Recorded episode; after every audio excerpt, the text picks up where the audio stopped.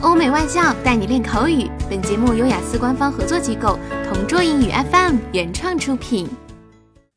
Describe a bicycle, motorcycle, or car trip you would like to go on.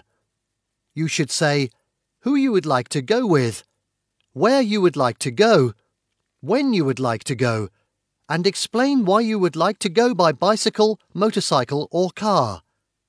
Shanghai is one of the most impressive cities I have ever heard of, so I want to be there with some of my close mates. I want to trip in a car with them. I once read in an article that Shanghai is the New York City of China. Perhaps this is because it's the country's global center for finance, business, economics, and its decadent nightlife. However, it's also renowned for its historical landmarks, such as the Bund, City God Temple, a Yu Garden, and so many more. All of these things I mentioned are the reasons why I've been dreaming of going there. I have been saving up for a car, so I would really fancy embarking on this journey once I finally get it, which would probably be a year from now. By then, I'm hoping that we're finally back to normal so I could take this road trip conveniently.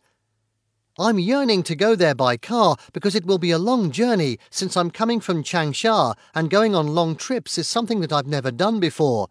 Thus, this would be a thrilling adventure for me.